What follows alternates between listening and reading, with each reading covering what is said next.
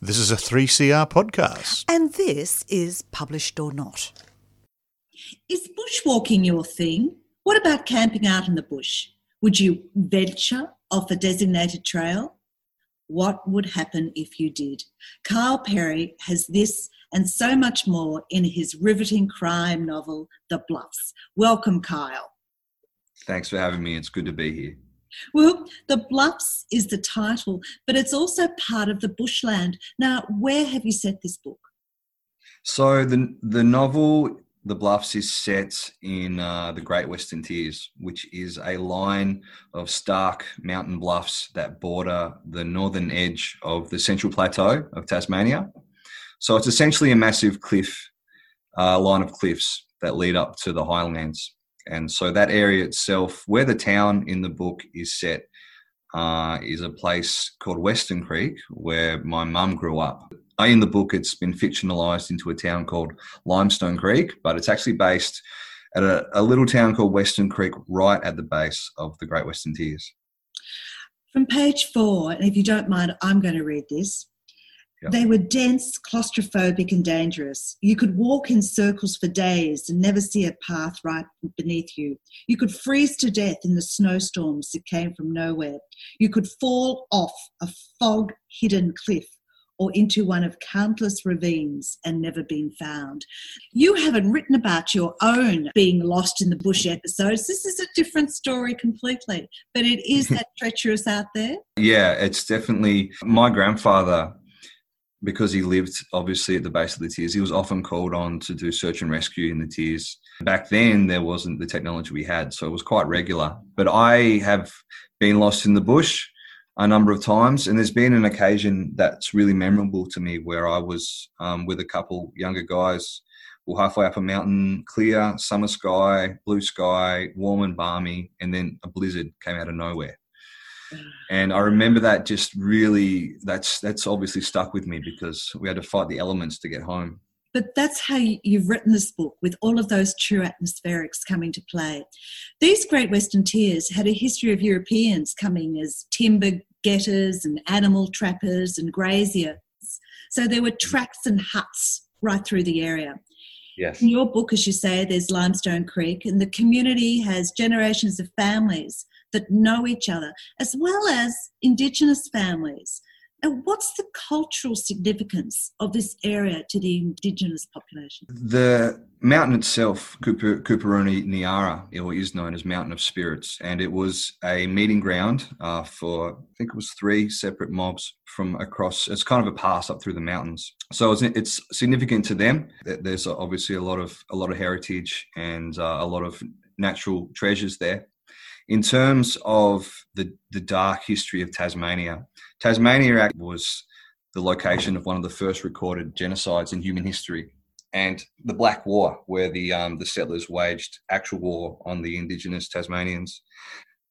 There's something known as the Black Line, which was a, a um, where I think it I, mean, I'm, I'm, fogging the details now. I need to redo my research, but they it began there at the Great Western Tiers, where there was a line um, that was spread out to try and flush out the remaining yeah. um, indigenous folk mm. and uh, ship them off. Or it's a um, dark history, but still, there's those min min lights up there, and the yeah. sound of the Tasmanian devils. And you write yeah. that they're, they're, called devils for a reason with the noise that they make. That's, yeah, they sound horrific. They terrify the life out of you and then down in the, the local communities, there's the stories about the Hungry Man. So the Hungry Man legend itself was based on a few different factors that intermingled. Um, one of those is the story of Alexander Pierce, who was known as the cannibal convict.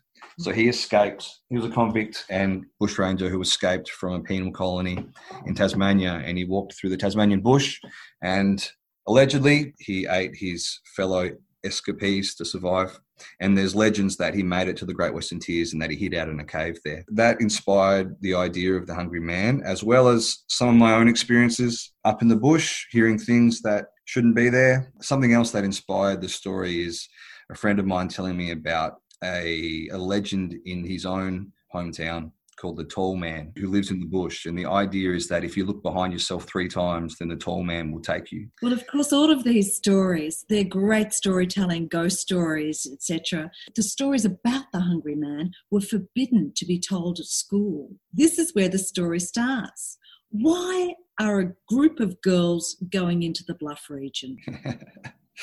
so the girls I got heading up there on a uh, school ha- camping trip and it's just uh, because I worked in high schools when I was riding the bluffs. It's uh, pretty normal for the older years to go on a wilderness experience or a wilderness camp, and so it seemed a great place to begin. Very picnic at Hanging Rock, and of course to the residents of Limestone Creek, the uh, the legend of the Hungry Man in their eyes had already been solved because um, as you read the novel, you find out that they believe that the man responsible for the Hungry Man legend had already been uh, dealt with because in 1985 there was another group of girls that disappeared.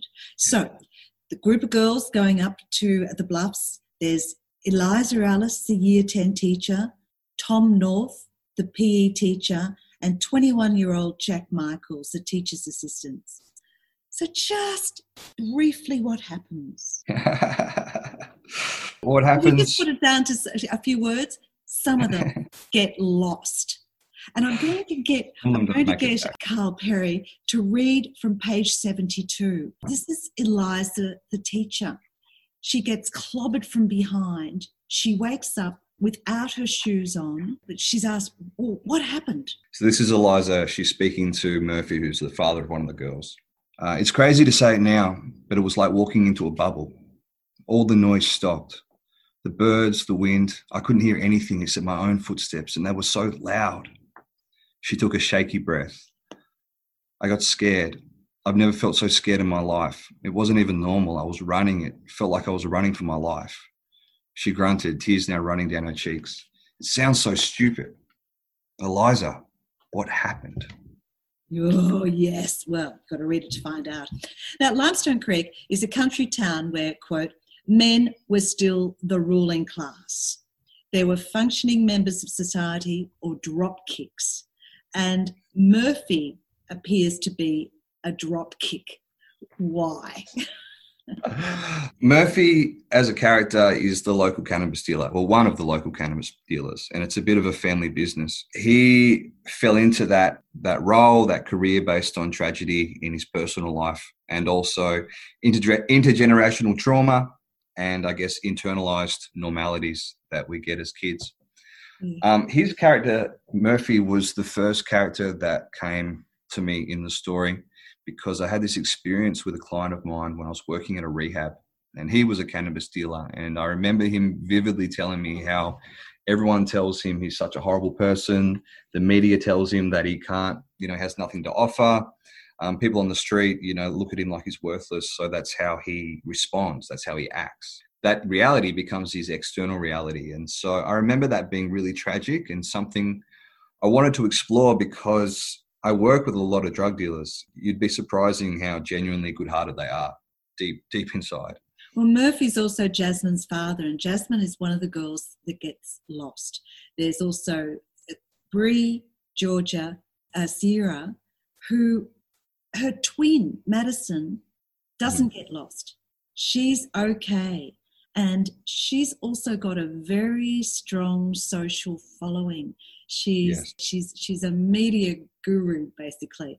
Once again, I'm going to get Kyle uh, Perry to read from page 21 this time about Madison and her social following. Madison believed in all sorts of stuff. One of the reasons her YouTube channel had grown so big, besides the fact that she was drop, jet, drop dead gorgeous, was that she uploaded her own ghost tours around town as well as seances and overnight stakeouts. While Jasmine didn't believe in that stuff, there was no denying that Madison's ghost stories got her views. And what earned her the most views were videos on the Hungry Man abductions, the mystery of the five girls who disappeared in 1985 and were never found. In Limestone Creek, those disappearances were never far from anyone's mind. Madison was a genius when it came to creating consumable content.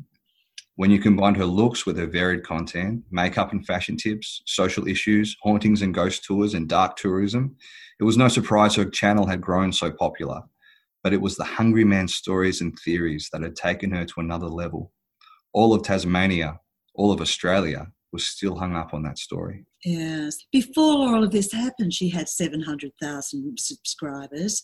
And mm. we sort of tempted by the paranormal, the portals, the soul traps, or something called Oz effect associated with UFO encounters.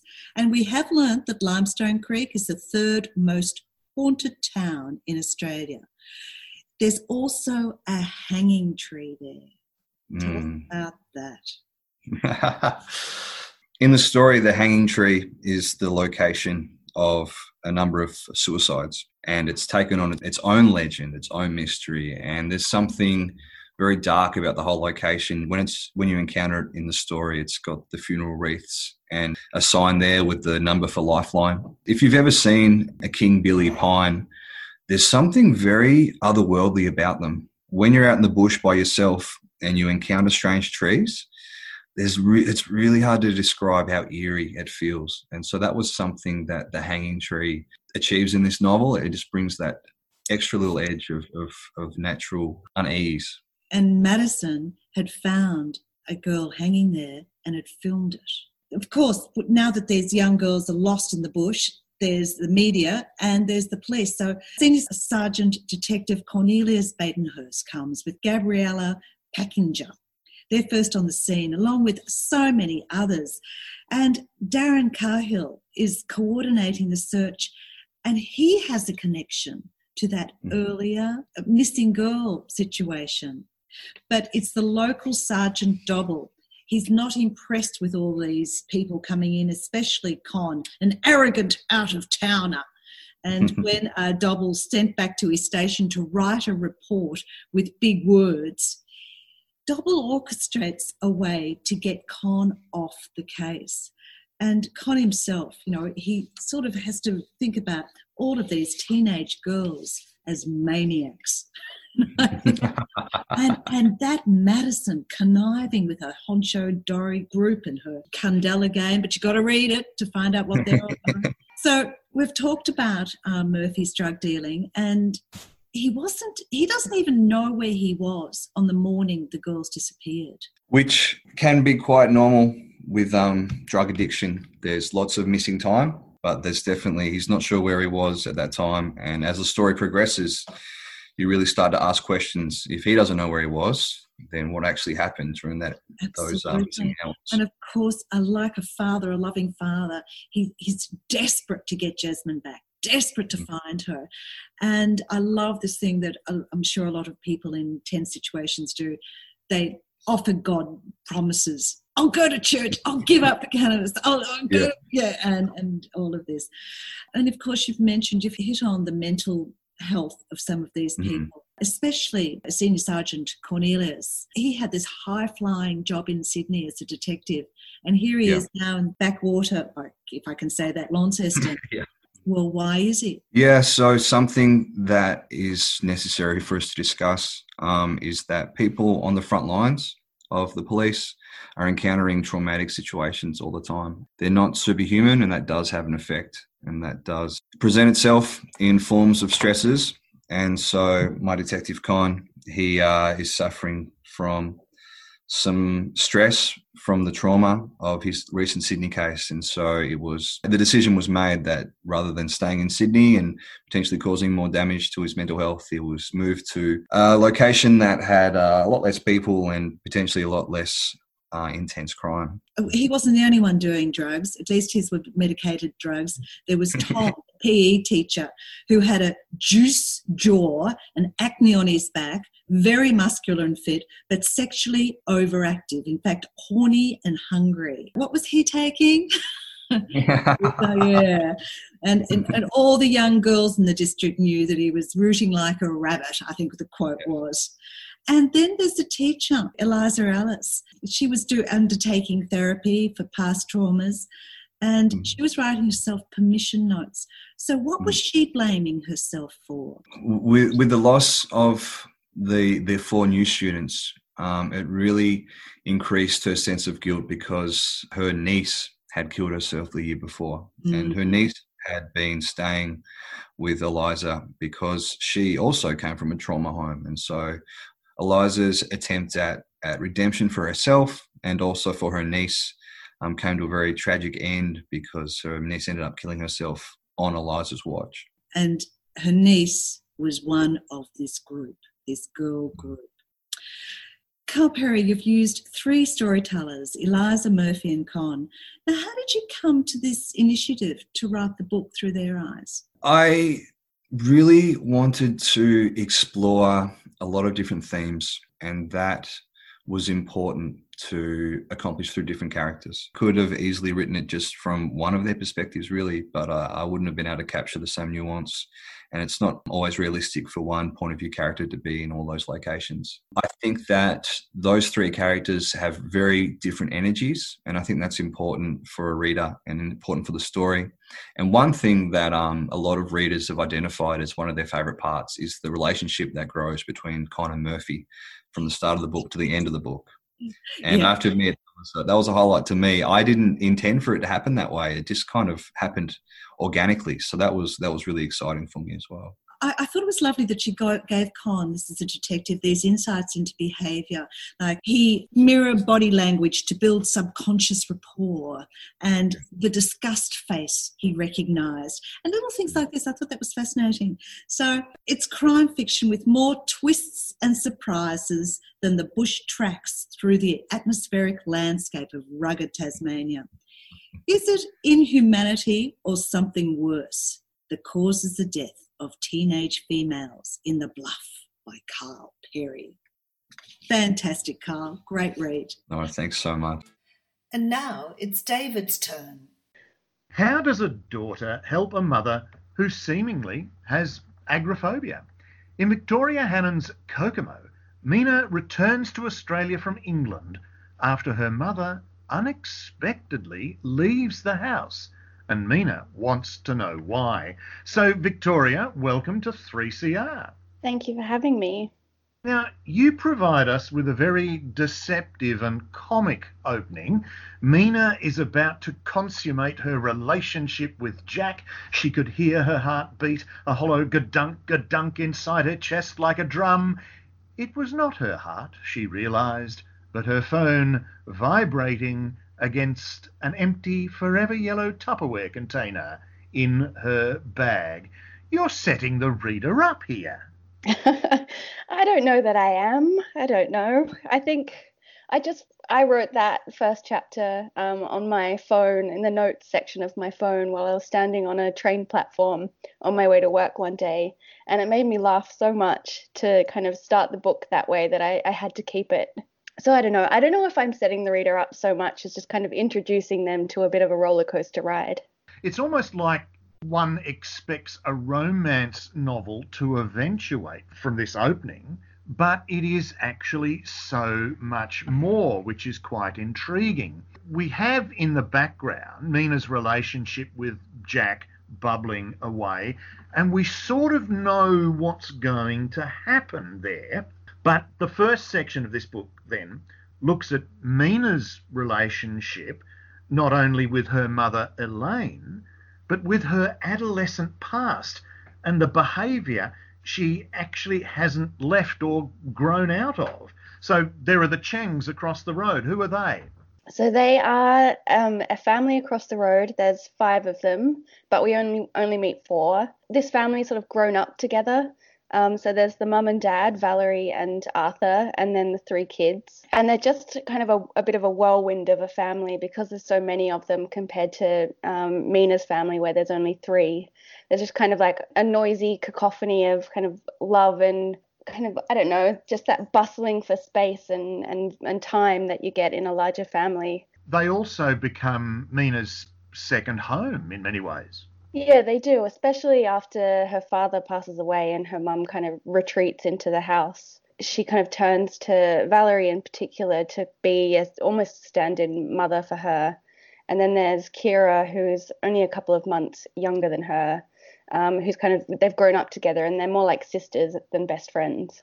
Now, with this return to Melbourne, we find Mina revisiting some of those elements of her past. So, for example, she comes across Shelley, an old school friend, but ends up virtually insulting Shelley. What was I supposed to do? Stay here for the rest of my life? Marry my uni boyfriend? Have a couple of kids? Which is virtually what Shelley has done. Yeah, I think it's funny that thing of kind of old friends that you have that you feel like you need to kind of remain friends with for your entire life just because you kind of have that past in common and I see it so often. I think, in particularly in people in their kind of early 30s, they've had these friendships for a long time that where maybe the two people have kind of gone down different paths, um, but they're just hanging on for dear life. Um, and I think that was a bit of a rude awakening for Mina when she comes home where she obviously has this wonderful friendship with Kira from across the road, but everything else has changed. And she doesn't really recognize Shelley anymore and doesn't really recognize herself in that friendship either. And I think she's insulting because she's a little bit defensive of some of the own the decisions she's made in her own life. And she sort of takes that out on Shelley a little bit. Then there's Ben, her past boyfriend, who seemingly managed to get over her. Yeah, and quite quickly, despite his heartbreak initially. Ben was a fun character to write because I think a lot of people were hoping that he was going to end up being like a rekindled romance, but it doesn't go that way at all for them. Then we have Brendan, who's one of the Changs, but this is somebody Mina has had a crush on in the past. And they do, in fact, have a sexual encounter but it doesn't actually prove to be that satisfying. No, in fact, I would describe it as completely the opposite, at least for Mina. It's like you all have someone from your past where you always sort of had a bit of a crush on them and then wondered what if, and then presented with the opportunity to actually do something about it many years later, you'll often find that you probably never should have had a crush on them in the first place. And I feel like Brendan is such an interesting character, kind of entitlement and toxic masculinity all rolled into one. Um, and he was quite fun to write too, although that scene that you're talking about did make me feel quite uncomfortable. Brendan has actually a very interesting line. Why doesn't anyone tell you how hard it is to be an adult?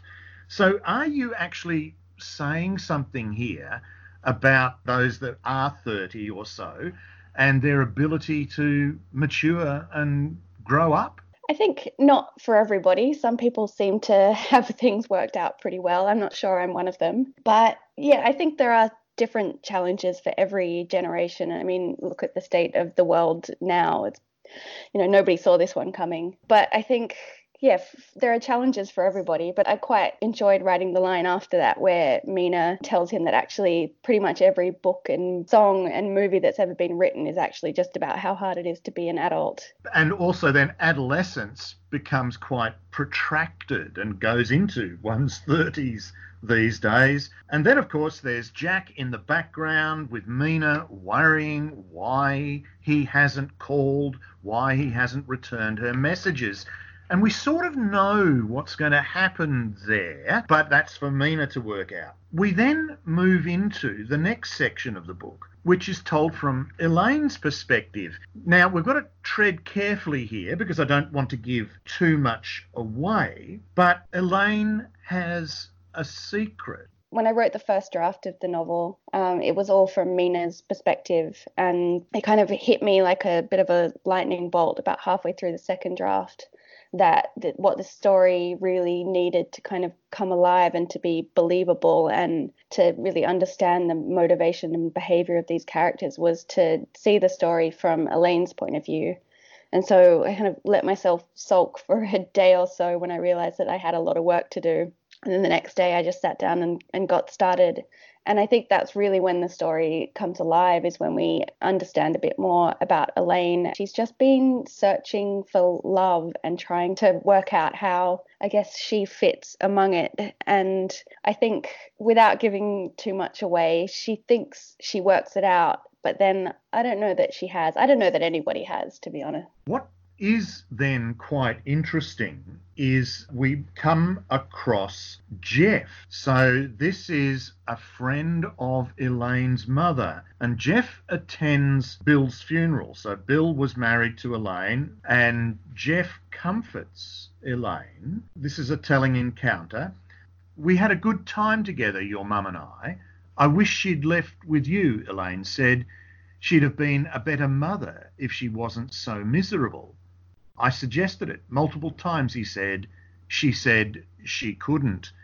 So it would seem that there are echoes through the generations of this notion of trying to find love. Yeah, I think it really just started off with Mina and Jack in my mind. And then I just kind of wanted to show how different generations have been just kind of fighting the same battle, I suppose, and also kind of socially and culturally how that impacts different women throughout these generations to how they can react to these things. I think there's a line that Elaine says where she's kind of considering what she would say to a therapist to try and explain her situation and she makes some comment to herself like oh it all starts with the mother now, can you give us a reason for the title Kokomo? I can. I was at a karaoke party and a friend of mine got up to sing Kokomo by the Beach Boys.